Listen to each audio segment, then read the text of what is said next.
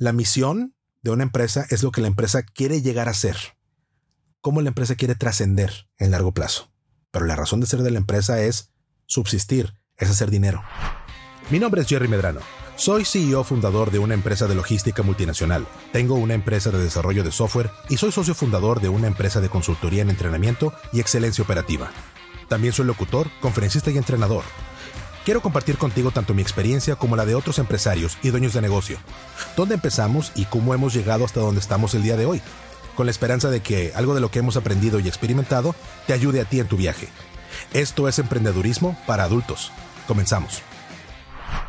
A mis 34 años, tengo la oportunidad de empezar un negocio nuevo. Yo estaba transicionándome de ser un agente independiente a trabajar como, de nuevo, como gerente de operaciones para otra empresa de logística. Uno de mis clientes principales me dice, oye, ¿sabes qué, Gerardo? Este, vente a trabajar conmigo. Me gusta cómo trabajas, me gusta lo que estás haciendo. Eh, yo creo que me va a salir más barato si te contrato y trabajas para mí que si te sigo pagando tus márgenes de utilidad como contratista independiente. Y algo tenía de razón. Al final de cuentas, para mí, en ese momento, como estaba trabajando independiente y necesitaba de nuevo tener la certeza de un, de un ingreso fijo, dije, bueno, va. Empiezo a trabajar en esta empresa como gerente de operaciones y tengo la fortuna de llegar a ser eh, vicepresidente ejecutivo. Eh, de la empresa. Oye, ¿qué hace un vicepresidente ejecutivo? Pues al Chile no sé qué tan diferente es de ser un gerente de operaciones que tiene una responsabilidad financiera dentro de la organización. Seguramente hay mucha gente que me puede explicar mucho mejor a qué se, a qué, cuál es el perfil de ese puesto en particular. Pero al final de cuentas, eh, a mí me tocaba responder por todas las broncas de la empresa. Me tocaba ver todo el crecimiento, la parte de la operación, disminución de costos, manejo de clientes, manejo de proveedores, pues básicamente un, un dueño en chiquito, ¿no? El dueño que no es el dueño. La persona que tiene que encargarse de todo para que todo siga fluyendo. Y yo le, le, reportaba al dueño de la empresa que tenía el puesto de presidente, ¿verdad? Cuando empiezo a trabajar con esta empresa me doy cuenta de que ellos lo que están buscando es establecer una mejor posición en su, en su nicho de mercado.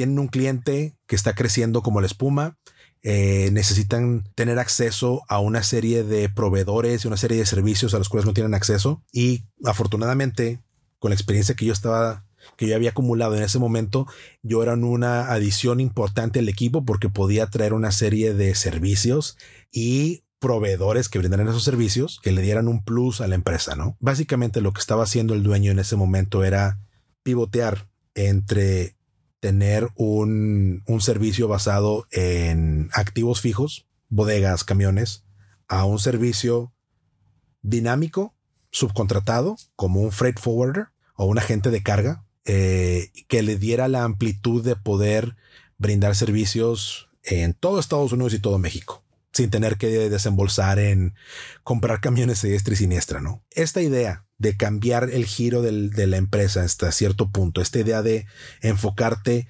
en, en un tipo de servicio que no ofreces antes, hay gente que le va a llamar a eso una estrategia de salida, una estrategia de crecimiento, o un cambio de verticales, o una integración vertical. ¿Por qué es importante esto? Una empresa que se dedica a hacer tornillos puede crecer su nivel de eficiencia de manera exponencial y puede hacer el mejor tornillo al mejor costo lo más rápido posible. Digo, a final de cuentas, todas las empresas que se dedican a producir algo, eso es lo que requieren o eso es lo que buscan, ¿no? Ser el mejor produciendo algo con el menor costo, con la menor merma posible, para hacerlo eficiente. Y si esa empresa se dedica únicamente a hacer tornillos toda su vida, va a tener un cierto nivel de éxito importante y va a llegar a cierto nivel.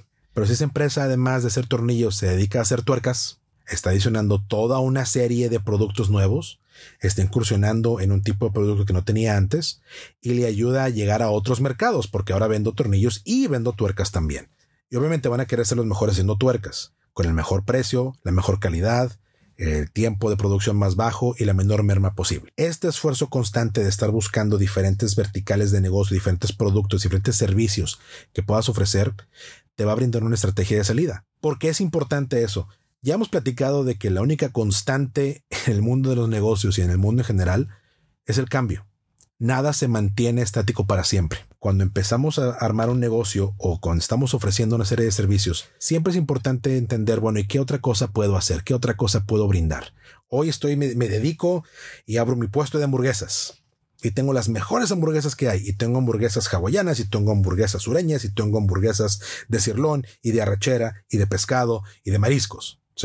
Tengo toda esta gama de hamburguesas. Pero si también me dedico a hacer tacos, tengo el doble de clientes al que le puedo llegar. Los que le gustan las hamburguesas y a los que le gustan los tacos. Este tipo de pensamiento de, oye, ¿qué más puedo ofrecer? ¿Qué otros servicios puedo ofrecer? Por ejemplo, es lo que le ha ayudado a Amazon a ser el gigante monstruo de empresa que es a nivel global el día de hoy. Si no sabes, Amazon empezó como una idea de Jeff Bezos en su garage de vender libros en Internet. Era toda su idea. Tengo libros y los quiero vender generó una página de internet cuando el internet todavía estaba en pañales y empezó a vender. Se ponían de acuerdo, le pagaban, le depositaban y había entregado los libros. Poco a poco Amazon se dio cuenta es que tengo aquí algo interesante que puedo crecer y puedo empezar a tener un alcance mayor si le puedo invertir a desarrollar la infraestructura de mi página de internet. Y para poder hacer eso, tuvieron que invertir en servidores y en servicios de almacenamiento y en servicios de procesamiento para servidores y para las páginas. Y fue como Amazon creó el primer, la primera vertical de negocios realmente monstruosa que todo, toda empresa de tecnología utiliza el día de hoy. Amazon Web Services. Amazon Web Services es responsable de brindarle el soporte eh, operativo y el soporte de infraestructura en servicios de red y en servicios en servidores a empresas como Apple, Microsoft, Barnes Noble, uh, Mercado Libre. Bueno, pues, te puedo mencionar cualquier cantidad de marcas el día de hoy y la mayor parte de ellas trabajan de manera directa o indirecta con Amazon Web Services. Fueron los primeros y empezaron a crecer y ahora son el paragón de los servicios de almacenamiento y distribución elásticos para poder atender crecimientos importantes de la noche a la mañana que hay en el mundo. Y todo empezó con esta idea de vender libros. Cuando pensamos entonces, oye, es que ¿qué hago? ¿Qué hago yo? ¿Qué vendo? Vendo tacos, vendo hamburguesas. Eh, me dedico a servicios de logística, me dedico a servicios aduanales, eh, soy locutor, canto, bailo. ¿Qué es lo que yo hago? ¿Qué es lo que yo ofrezco? ¿Y qué, por qué me pueden pagar? ¿Por qué me pueden contratar? Hay que pensar todas las cosas que puedes hacer y empezar a incursionar en esos servicios que te quedan a la mano, que puedes empezar a ofrecer sin esforzarte demasiado, que no te representen una inversión estratosférica o que son prohibitivos para que puedas empezar a trabajar. ¿Por qué es importante esto, Gerardo? ¿Qué tiene que ver esto con todo lo demás? Esto tiene que ver con la razón de ser de la empresa. Jeff Bezos entendió la razón de ser de la empresa de manera magistral. Y antes que él, muchísimos emprendedores han entendido la razón de ser de la empresa. Este es un tema del que he platicado con mucha gente y a muchos se nos va la onda. Yo te puedo decir que para mí eh, fue una de las cosas importantísimas que yo no entendía y que ahora lo entiendo perfectamente bien. La razón de ser de la empresa no es el servicio que ofreces, no es el producto que ofreces, no es eh, la innovación que le metes al mercado. La razón de ser de la empresa es hacer dinero, que te paguen por lo que haces. La razón de ser de cualquier proyecto de emprendedor que tengas, la razón de ser de cualquier negocio que quieras iniciar, la razón de ser de cualquier eh, iniciativa que busca generar cierto éxito para ti tiene que ver con dinero. La razón de ser de la empresa es hacer dinero. Y entonces yo tengo esta idea que quiero implementar. Por ejemplo, quiero vender cuchillos hechos con hueso de aguacate. Oh, una idea fantástica, ¿no? Difícil porque el hueso de aguacate cuando se moja o los, los cubiertos desechables de hueso de aguacate cuando se mojan, pues se vuelven un poquito eh, este, aguados. Ah, y el que no, si alguna vez has tomado eh, un café o, un refresco con un popote de hueso de aguacate, te vas a dar cuenta que al final pues está medio aguadito, ¿no? Oye, tengo esta idea excelente de que ya sé cómo hacer un cuchillo de hueso de aguacate que no pierda el filo y que siempre funcione. Oye, excelente. Pues, ¿Y qué más puedes hacer? Porque si puedes hacer un cuchillo, también puedes hacer una cuchara, puedes hacer un tenedor, puedes hacer un cucharón. Hay tantas cosas que puedes hacer una vez que empiezas con eso. Y la idea es que podamos pensar en esas diferentes vertientes, esas diferentes opciones de cosas que puedes hacer. Cuando estuve trabajando con esta empresa que me contrató al final, el dueño había entendido, bueno, sabes que tenemos que evolucionar y tenemos que empezar a ofrecer servicios que el día de hoy no puedo ofrecer hizo las cosas bien hechas. Identificó que había un eh, nicho de mercado que podía atender y que no estaba atendiendo. Identificó que tenía de una manera sencilla cómo poder entrar a ofrecer esos servicios. Identificó a un experto, bueno, por lo menos una persona que tiene experiencia, que en ese caso era yo, en cómo hacer, eh, en cómo entrar a ese negocio. y tomó acción para poder ofrecer ese servicio. El asunto es, como hemos platicado anteriormente, la consistencia. No podemos perder la consistencia. La razón de ser de la empresa es hacer dinero. Y la única constante en los negocios es el cambio. Hay que ser consistente con la tarea que tenemos enfrente, hay que ser consistente con nuestra forma de operar y nuestra forma de trabajar. Hay que ser consistentes en encontrar cuál es el valor agregado que ofrecemos nosotros en nuestro proyecto para poder ser diferentes al resto de las opciones que puede haber en el mercado. Y si yo soy el único que hay en el mercado haciendo esto que estoy haciendo ahora, si mi idea es única y no hay nadie más que lo haga, no te quedes, no te quedes estancado en lo que estás haciendo. No, no te conformes con lo que haces el día de hoy. Lo que haces el día de hoy está bien y a lo mejor funciona ahorita, pero el día de mañana puede llegar alguien más o puede haber una idea diferente que te rompe toda tu estructura de trabajo. Y creo que todos conocemos el, el, ejemplo más claro y presente de esta forma de trabajar, ¿no? Lo que le pasó a Blockbuster una vez que Netflix empezó a entrar fuerte en el mercado y siguió creciendo. Blockbuster eran el proveedor de películas de renta a nivel mundial. Se consolidaron, fueron enormes, se identificaron solos en el mercado. No había competencia para Blockbuster hasta que empezó con, una con un formato innovador, una empresa chiquita, a ofrecer un servicio diferenciado. Y para los que no saben cómo empezó Netflix, Netflix no empezó eh, como un servicio de streaming en Internet. Netflix empezó ofreciendo rentas de películas en DVD por correo. Te hacían llegar a tu casa. Tú querías, había un catálogo. Tú querías una película, tú se la rentabas a Netflix. La renta era similar a la renta que cobraba Blockbuster por un DVD. Entonces tú lo pedías, te lo mandaban. Te llegaba en dos días. Pero una vez que te llegaba esa película, tú te la podías quedar todo el tiempo que tú quisieras. No cobraban penalización por entregas tardías. Y todos los que nos tocó trabajar con Blockbuster o que le rentamos películas de Blockbuster, sabíamos que el coco era, híjoles que no entregué la película a tiempo y me van a cobrar. Porque de eso vivía Blockbuster tenían tan bien identificada su estructura de mercado y su estructura de cómo hacer dinero, la monetización de su idea, que era un relojito constante. Oye, me puedo bajar en la renta, no importa. La gente no entrega tiempo, le puedo seguir cobrando. Y los estrenos son los que tenías menos tiempo para entregarlos. Los estrenos era de un día para otro. Se lo rentas hoy, lo ves hoy porque mañana lo entregas. Y de eso sobrevivían y hacían un dineral. Era una empresa enorme. Cuando Netflix entra a la industria y les empieza hacer competencia. Nadie los pelaba porque, oye, pues que es esta locura de que, oye, te lo mando, en vez de que tú vayas por él, te lo mando a tu casa, por correo. No mames, ¿quién va a querer rentar películas por correo? Bastante gente, porque la premisa detrás de eso es yo rento la película y la tengo aquí y la puedo regresar cuando yo quiera. Si me la quiero quedar por un año, aquí se va a quedar por un año y no me va a decir nada. ¿Cuál es el incentivo entonces de regresar la película? Que si querías ver otra, tienes que regresarme la película que ya te llevaste para que te pueda mandar otra. Consistentemente le estaban dando la vuelta a los títulos. Mucha gente cree que Blockbuster falló porque Netflix eh, eh, entró eh, con tecnología disruptiva al mercado. Netflix ya le había ganado la batalla a Blockbuster desde hace mucho tiempo, porque ya estaban diferenciados con una base de clientes en Estados Unidos a la cual estaban ofreciendo un servicio que Blockbuster no podía ofrecer y que Blockbuster no quería ofrecer. Y Blockbuster se vio siempre como el, el tiburón blanco, dueño del mar, que nunca iba a poder ser eh, tocado por la competencia. Porque eran los mejores, eran los más grandes, son los que tienen la mayor penetración de mercado.